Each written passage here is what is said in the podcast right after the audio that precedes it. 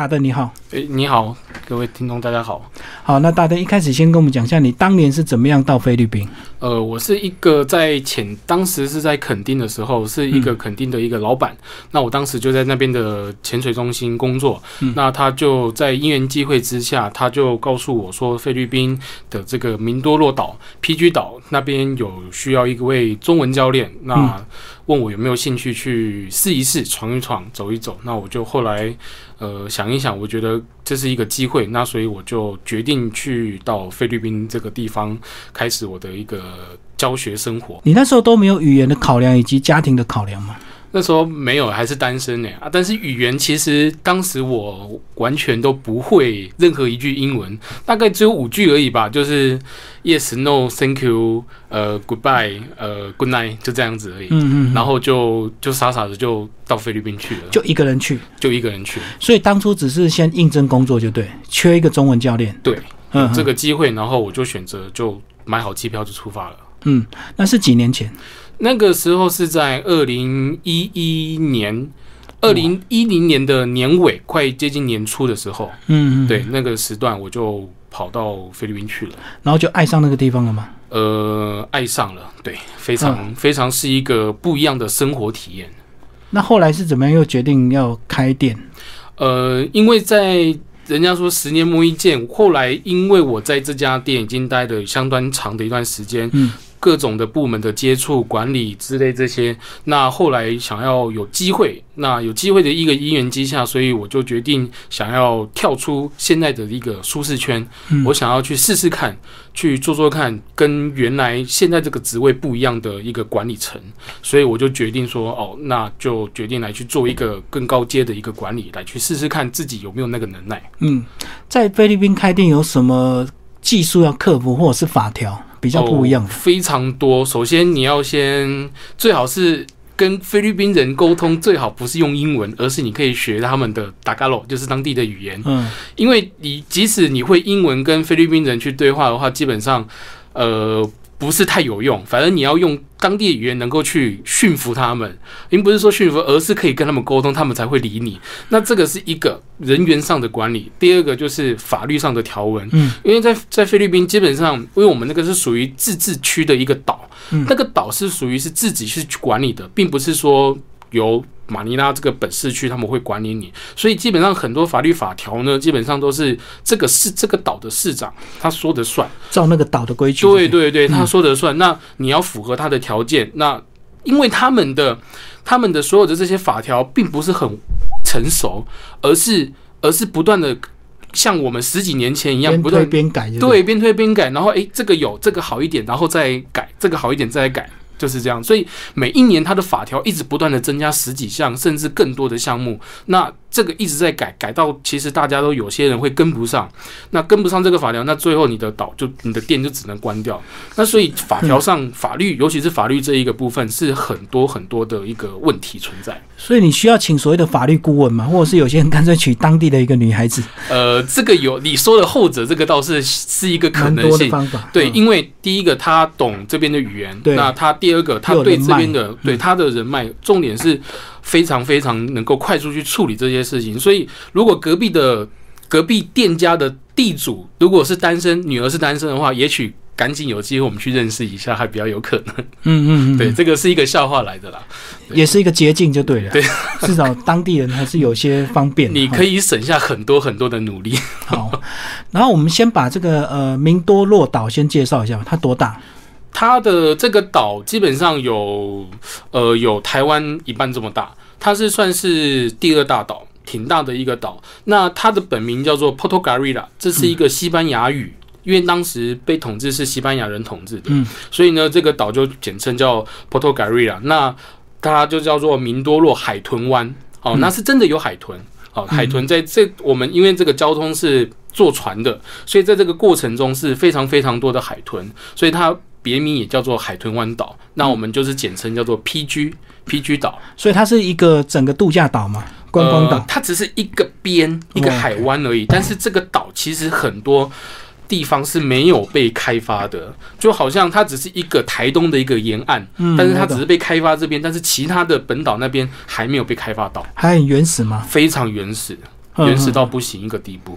哦，所以它纯粹就是靠它那个呃海湾，然后所以后来很多这个潜水店这样下去。对，它是基本上一有一半的收入来源都是靠这一个岛的潜水，然后来来撑起这个岛的经济。嗯，对。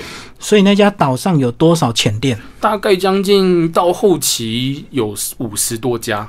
嗯，五十多家的前店就一个弯，但是这一个弯你说很大吗？不大，它大概就只是需要一个从我原来住的地方走到市中心，大概只需要十分钟，十分钟的这个一个海湾，这个海湾你即使像骑一个摩托车，大概两分钟就就结束了。是。对，它就这么一个大的大小，但是这个湾却可以容下五十多个、五十多家潜店，所以基本上就是很多国际的潜水客嘛。非常多，就是像日本、韩国，然后澳洲，然后中国、泰国这些，全部都你都可以在那边遇得到。到那边的原因是便宜吗？还是怎样？对，因为我们那边的潜水便宜，然后同时菲律宾币，呃，如果跟其他岛的经济经济来源矿呃不一样的话，就像一一顿饭，那其他的岛可能这这边不是最便宜，但是它的潜水是在这一个菲律宾区域是最便宜的地方。对，同时它这边又有一个好玩的东西是属于夜生活。嗯，对，这边的夜生活是让很多人向往去的地方，这就是另外一个泰国那个帕塔亚那种吗？呃，对，就像那个。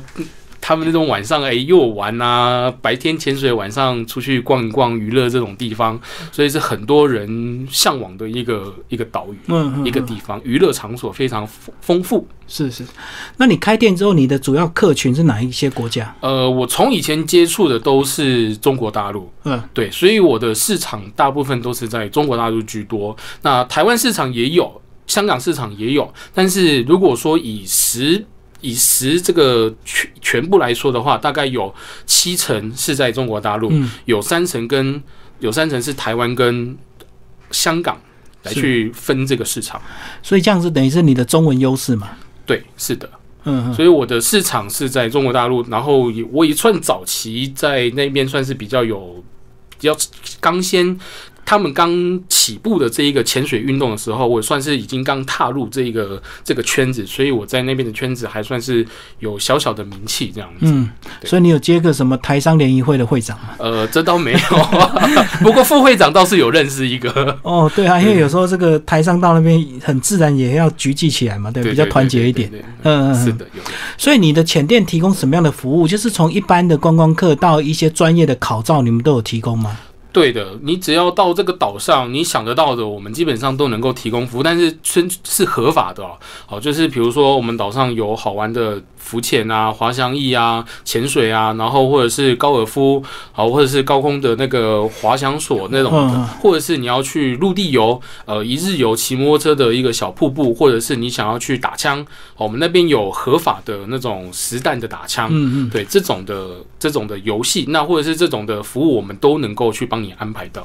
哦，那这样其实跟垦丁的一些店也是蛮类似哈，就是你只要到这家店住宿，你要干嘛，老板几乎全部都帮你找到对配合的厂商。现在都是服务性质上嘛，所以基本上我们能够你想得到的，或者是你想不到的，我们都能够帮你安排得到。嗯嗯，对，我们都会尽量去提供。一个好玩娱乐的一个一个服务内容给我们的学生，给我们的客人，让他们能够在这一段好不容易挤出的几天假期，能够有一个很完整的度假生活。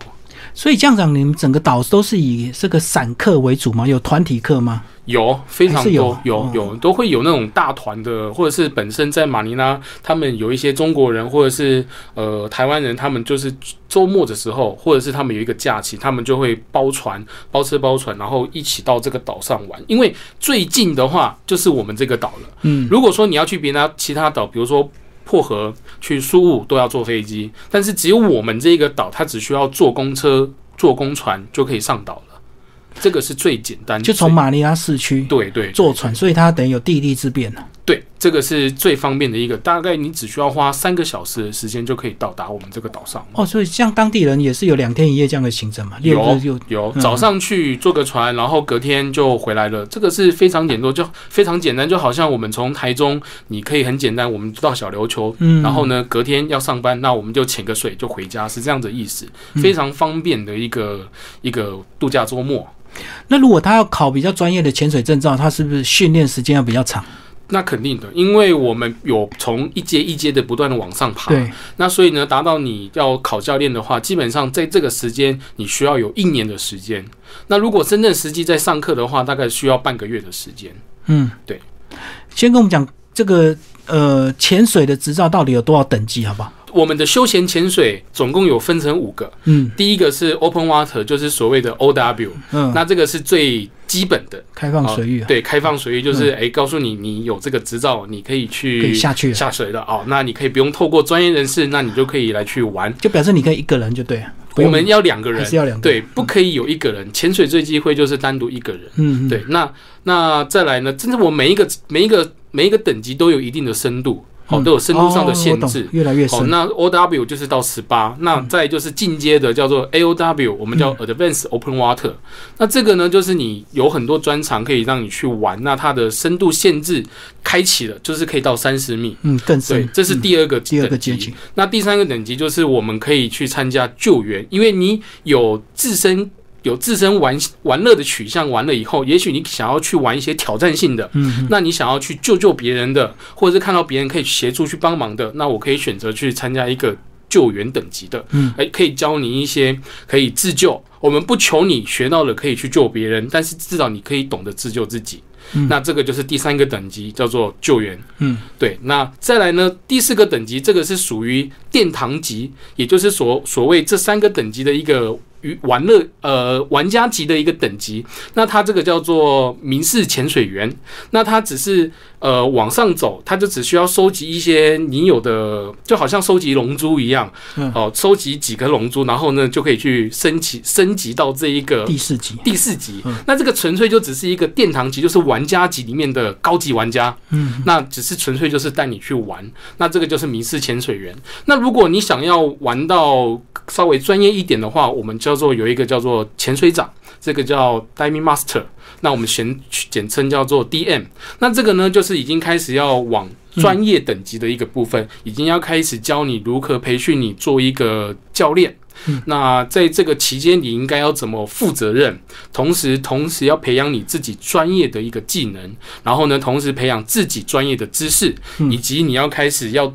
全当一个能够去教会别人的一个助教或者是协助的一个部分，你要懂这整个流程，就好像是一个助理的一个主持人，专业主持人的一个助理，他可以协助这个主持人完成所有非常好的幕后的工作，就助理教练就对，对对对对对。所以第六集就是教练了。第六集我们要参加我们所谓的教练班培训，那你要通在这个期间你要。呃，差不多要熬十四天的一个时间，那你要教把你自己整个人提升等级上来，然后呢，教会你如何怎么去参加这个考试，我们叫做 I E 考试，所谓的教练考试，然后呢，把你送上去考试场去考试。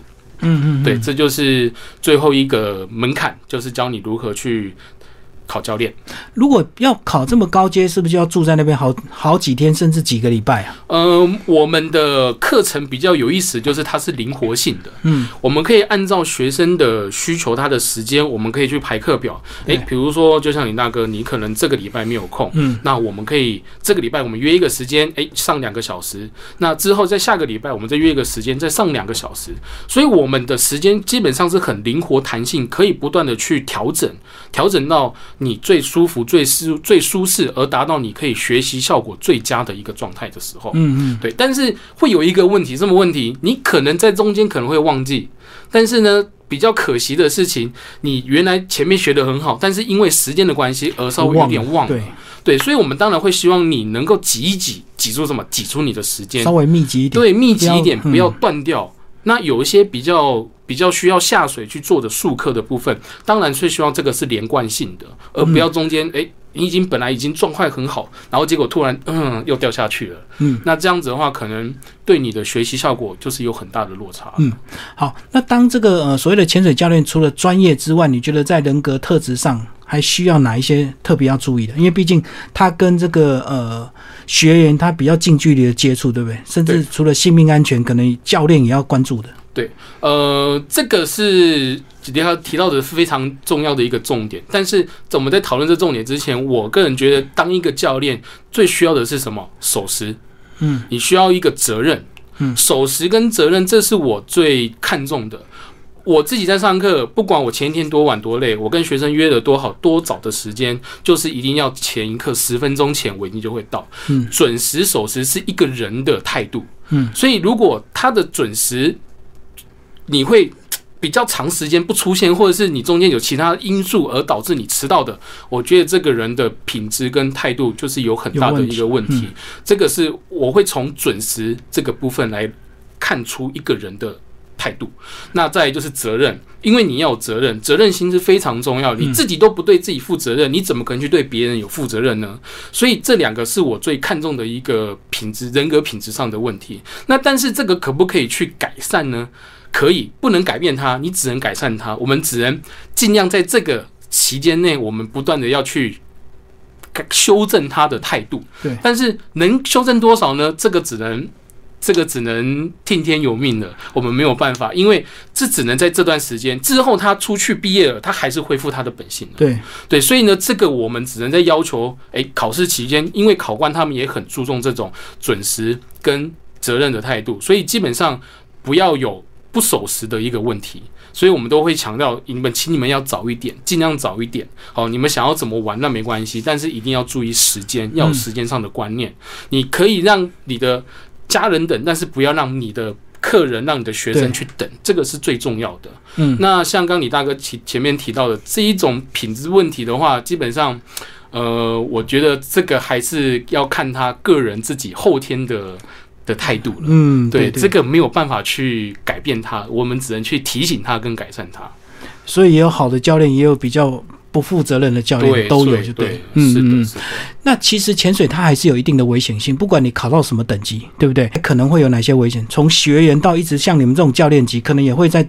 海里出状况，对不对？有非常非常多，嗯，哦，所以呢，在水下不，我们在水下的话，这个大自然的东西，我们是没有办法去预料的，对，没有办法是预期，但是我们可以把这个风险降到最低。嗯嗯，从我们吃早餐那一刻，一直不断的到海边这一刻，到你前一天晚上做功课，你都要有一些呃关注的东西，比如说什么，你要去观察海象，你要去看流表的时间，嗯，然后呢，以及看天气的状况，然后呢，学员的能力以及以及呃学员当时你的比例的问题，所以你要考量这一些，你基本上你才能去达到下水的目的。如果说你连这些都基本都没有办法能够去了解、去掌控、掌控这一些情况的话，那你带下去的学生可能也会跟着你的风险相对的提高。对，没错，没错。对，所以呢，在这个部分，我们在教练班也会提醒他们风险责任的问题、风险管理的问题、风险品质的问题。嗯，那在。最后，我们只能在这个教练班告诉他，之后学完了又变成是另外一回事了。他又因为最主要是因为什么呢？他的教练，他的第一个教练影响到他最深。哦，没错，启蒙老师。对，嗯，不管我们后面再怎么怎么去把他纠正，他的第一个教练还是影响他的最大的。所以他最后只会去想到他原来他当时是怎么下水，怎么去潜水，怎么去入水，怎么去怎么去怎么去教会我，然后我再怎么去教会他的。教会他的学生，所以这个好好难的，好难的去改变一个人的。那除非他是真的是有心，然后可以重新重新来学，自我要求，对，自我要求。但是这个也只能不断的让他在这个潜水的。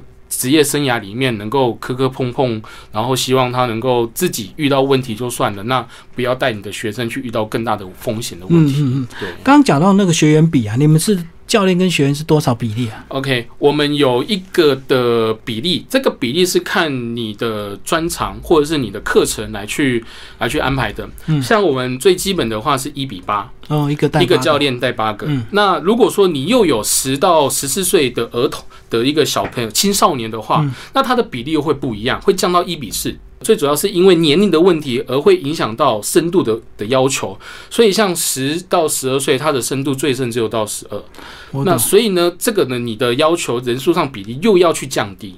好，所以呢，我们基本上都会，我们的教练手册都会告诉你什么课程，他会要。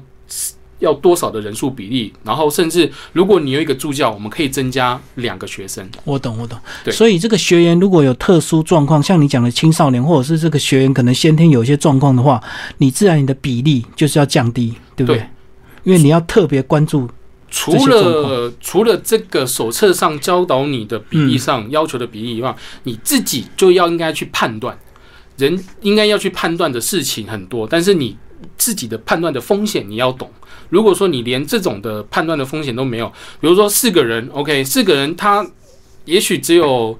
四个都水性都不好，状况也不好，但是你硬要四个人一起下，但是你自己又没有这个的经验，你又没有这个能力来去 hold 住这四个人，基本上你的风险就提高。没错，所以这个时候你当然你能够去判断判断什么？我先把两个人先带下去，再带两个人下去，那这个最后会累到谁？累到教练。没错，但是我愿意的是花出我的体力来去降低的风险，同时把我的学生的品质跟我的教学的内容能够大大的提升。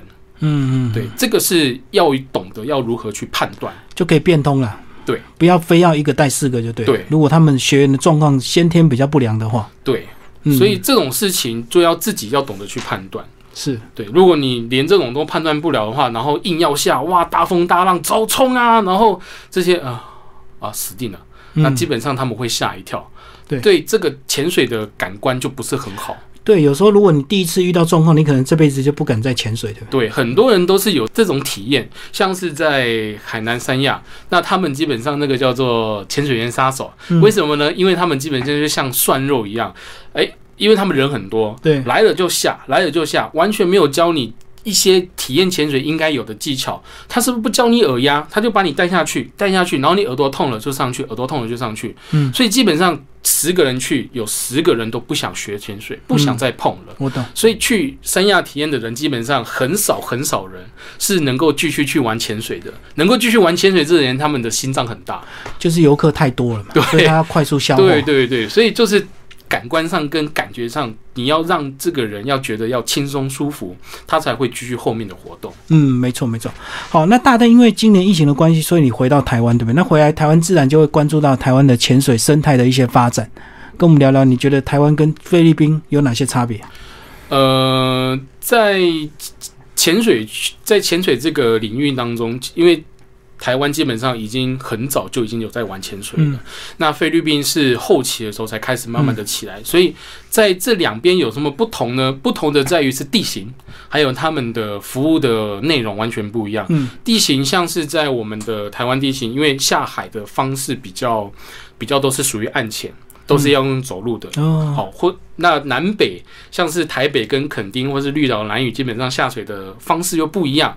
那像是比较我所知道刻苦的是在北部，好这些地方像东北角啊，或是和美国小啊之类这些，他们都要走一些九孔石，甚至我听说的都要爬楼梯，或是走很长的斜坡下去。所以这个是他们最辛苦的一个地方。那在于菲律宾呢，他们就很方便，方便什么？走十公尺直接跳下去了。我懂，就这是一个很方便、很轻松的一个距离感。那那如果说非台湾人要到国外去潜水，基本上很多国外的潜导都很怕台湾人。为什么？因为我们在台湾潜水的走下去的方式很辛苦、很折腾、很艰苦、很辛苦。你要背着一个重装重装，你将近十多公斤的，然后。还要你的配重，然后要这样走走走走走走走走，然后还要爬爬爬爬爬，然后呢，你下下去啊，完蛋了，只有呼吸个十几二十分钟，在水下待个十几分钟啊，你哪会高兴？对不对？那所以呢，很多人就是练就了一身这个呼吸上的待的，在水下待的很久。那所以呢，基本上他们跑到国外去，这些前导都很怕这些台湾人。为什么？因为他们在水下的时间待的都非常长。因为最主要就是他们在走这个暗潜的过程中是非常辛苦，因为觉得不要这么早上来啊，你早这么早上来，我要再走这样子这么辛苦，然后再换一支气瓶，然后再下去啊，死定了。所以他们就觉得说，呃，台湾人的。呼吸在水下的呼吸的时间，真的都是起码都要六十七十分钟的。但是在菲律宾呢，最主要因为下水太方便了，我们只需要走十分钟的小沙一个小沙滩，甚至如果你涨潮的话，就直接五五公尺就到了，然后游出去，马上下潜。那你我就可以觉得就待下面待，哎，待了超多，有点冷了，哎，差不多了，哎，拍完我想拍的东西了，二十分钟、三十分钟我就可以上来，再换一支气瓶休息一下再下去，会比较轻松。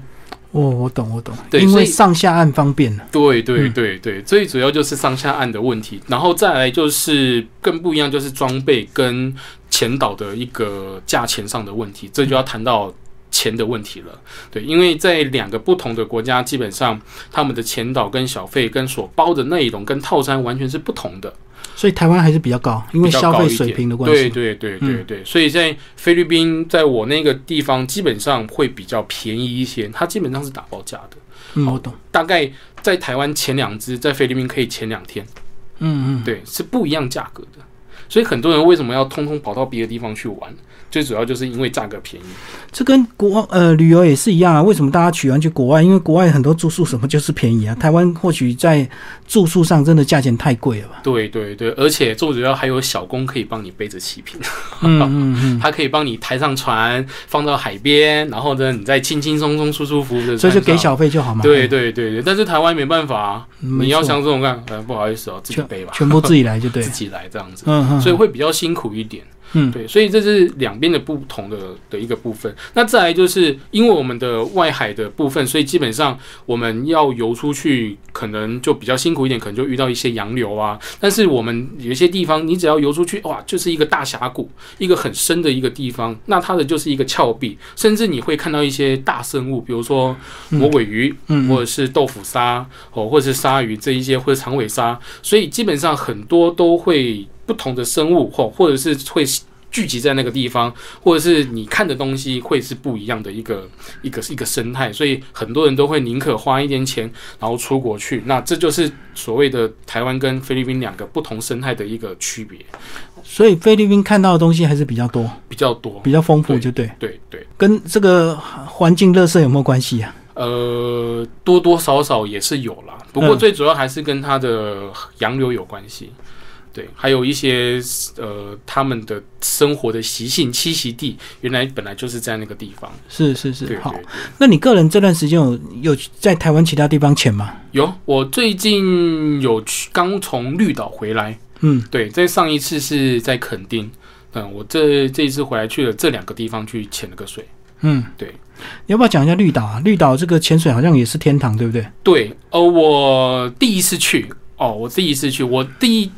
应该不能说算第一次去，这是我第二次去。第一次是在我大学的时候，我们呃，我们有一个那个帆船环岛的一个毕业旅行，所以我们有经过绿岛，经过呃，我们有上去，所以第二次去过绿岛，但是这一次就比较了解这一这个绿岛的生态。从我自己开车，然后呢上船、上下船、接洽民宿、潜水、上课的一个部分，我只能说绿岛它的价格是贵有贵它的理由在，嗯，因为毕竟。它是要用船来运输所有的生活的资讯，对的的东西。那再来我说的是它的水下的东西，水下基本上它的能见度特别好。为什么？因为它们有黑潮的关系，它他们的洋流就是在在这个上面，就好像就是在高速公路上面一样，这个岛就在这个到这个这个上面，所以基本上他们的呃就一直不断的有洋流，一直不断的去洗涤这个这个区域，所以它的能见度非常非常的棒。是好，最简单的，你只要就算能能见度再不好，你只要往下看，都还有十多米、二十多米的一个能见度。那我那一天，呃，最后我们最后一次第四潜带完 Open Water 学生的时候，我们坐了船船坐船潜出去，哇，那个下去能见度，我们在这里，在他们在下面，大概这个距离是十八米跟二十八米的一个距离。我从上面这样往下看，哇，那个能见度真的是棒到一个不行。如果我在我在想，如果我是在水面上再看到下面，基本上在这里已经又是可以看到有接近三十米的一个距离。那在他们在这个地方，我在十八米地方，他们二十八米，但是我还可以再继续往下看，还可以再看到更深的一个能见度。哇，那个只能说能见度太好了，真的是好到不能再好。但是其他地方就没有像。绿岛这么好的一个能见度，嗯，它是非常非常棒、非常棒的一个地方，所以离岛还是有差。有，最主要是因为它这个岛就是在这个洋流上面，所以它一直不断的去清洗水底的能见度，会它的能见度就非常棒，就脏的东西不会累积。对，它就一直不断的被这个流给带走。所以这样讲，肯定就水底是比比较就比较脏一点哦。时好时坏，嗯，对，时好时坏，所以这个区别性，很多人都愿意到。到绿岛去，但是绿岛我只能说它的价格可能就会稍微跟你在肯定会有点贵。像之前有一个新闻就说，哦，你去了一个绿岛要花了一万五、一万六，这个的一个这个费用。那哇，怎么会差这么多这样子？但是后来自己实际走了一趟，你要扣除你的交通或者你这些住的，基本上其实也真的是不便宜。没错，没错，对对对，我因为我们这是组织的五天事业。哦，那因为我们都会有一些折扣，因为我们人多，都会有一些折扣。哎，看到你刚老朋友来啊之类，就会同行嘛，对对对，那稍微有点折扣给你。所以这张在这个上面，我帮我的学生稍微省了一些住宿的钱。那他们的价格就压的蛮低的，大概就一个人差不多八千多左右台币。那对他们来说，哇，怎么怎么这么便宜这样子？那他们如果去别栋去自己一个人住一间，或者两个情侣住一间的话，基本上这个价格可能也要跟那个新闻报道差不多，也要将近一万三四，真的是非常非常的贵的。没错，对，好。最后大正讲一下，今年因为疫情的关系，你觉得你个人在未来的生涯规划以及你浅店的规划，你觉得有没有影响，或者是有没有什么改变？呃，影响的话肯定是挺大的。嗯，那改变的话会是改变我的想法，就是因为在回到自己熟悉的国家或自己自己居住的地方，就会想说到底要不要回来？嗯，回来然后呢，呃，重新组织一下这个这个自己的店啊，或是这样子。但是呃，又不想放弃外面的这一块，那所以呢，基本上。未来我觉得趋势还是挺看好的。为什么？因为现在流行的都是报复性的东西，对，什么都是人多往那里去。那只要等到现在疫情如果有缓解，或是有疫苗出现的话，基本上会是两三年，大概五年吧。我猜这二到五年的期间会是一个又往上冲的一个一个趋势，所以基本上还是不能够放弃在这一块。那病人会是在台湾，如果现在又。再回到台湾去扎根的话，可能这个部分就会相对的就会减少很多了。嗯，所以你这段时间回台湾有找一些临时的工作吗？呃，目前没有，都是还是在宣传我自己的在台湾的这个市场，然后想要，因为我只能说我在这个十年，我的市场基本上都是在中国大陆。嗯，但是呢，我连自己在台湾的一个市场是没有的。对，我一直不断流失，所以。以前我教的那些学生，他们都变成潜水孤儿的，嗯，那所以我觉得这一点让我让我去反思一件事情，就是我不能把他们给流失掉。那同时我也要去宣传我自己，所以我在台湾我要开始重新去跟我的一些以前的同学，或者是以前的教练班我教出来的教练，那或是以前的朋友，那可以跟他们做一个合作，然后呢，不断的重新去把这个市场。不能说整合，我没有这么大的力量，我只能说整合我自己的团队跟我自己的平台，能够把它宣传出去。那同时不流失我的自己的市场，我的名声，而同时我又可以带到国外去潜水。那这个比较是我能够希望的一个部分。就利用这段时间在台湾自我宣传就对了。对，然后重新去。重新去把自己进修一下，然后了解一些了了解一些东西，然后呢，呃，了解一下现在新的东西，稍微也重新把自己都整个换新一下。嗯，好，今天非常谢谢大邓为大家介绍他的潜水人生，好，谢谢。